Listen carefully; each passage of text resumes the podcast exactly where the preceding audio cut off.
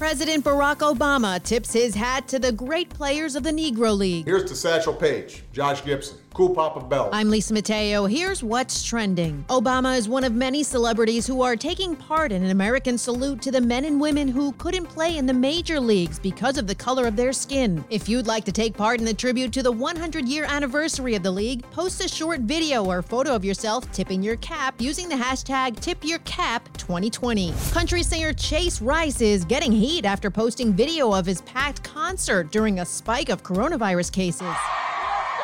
The footage shows thousands of fans crowded around the stage cheering and singing along, with very few wearing masks. The company that owns the Tennessee venue said they followed all local guidelines. And a TikTok stunt turns into an arrest. A Louisiana man decided to take a swim inside the aquarium at a Bass Pro Shop. His buddy posted the video and it went viral. He was also charged with a misdemeanor.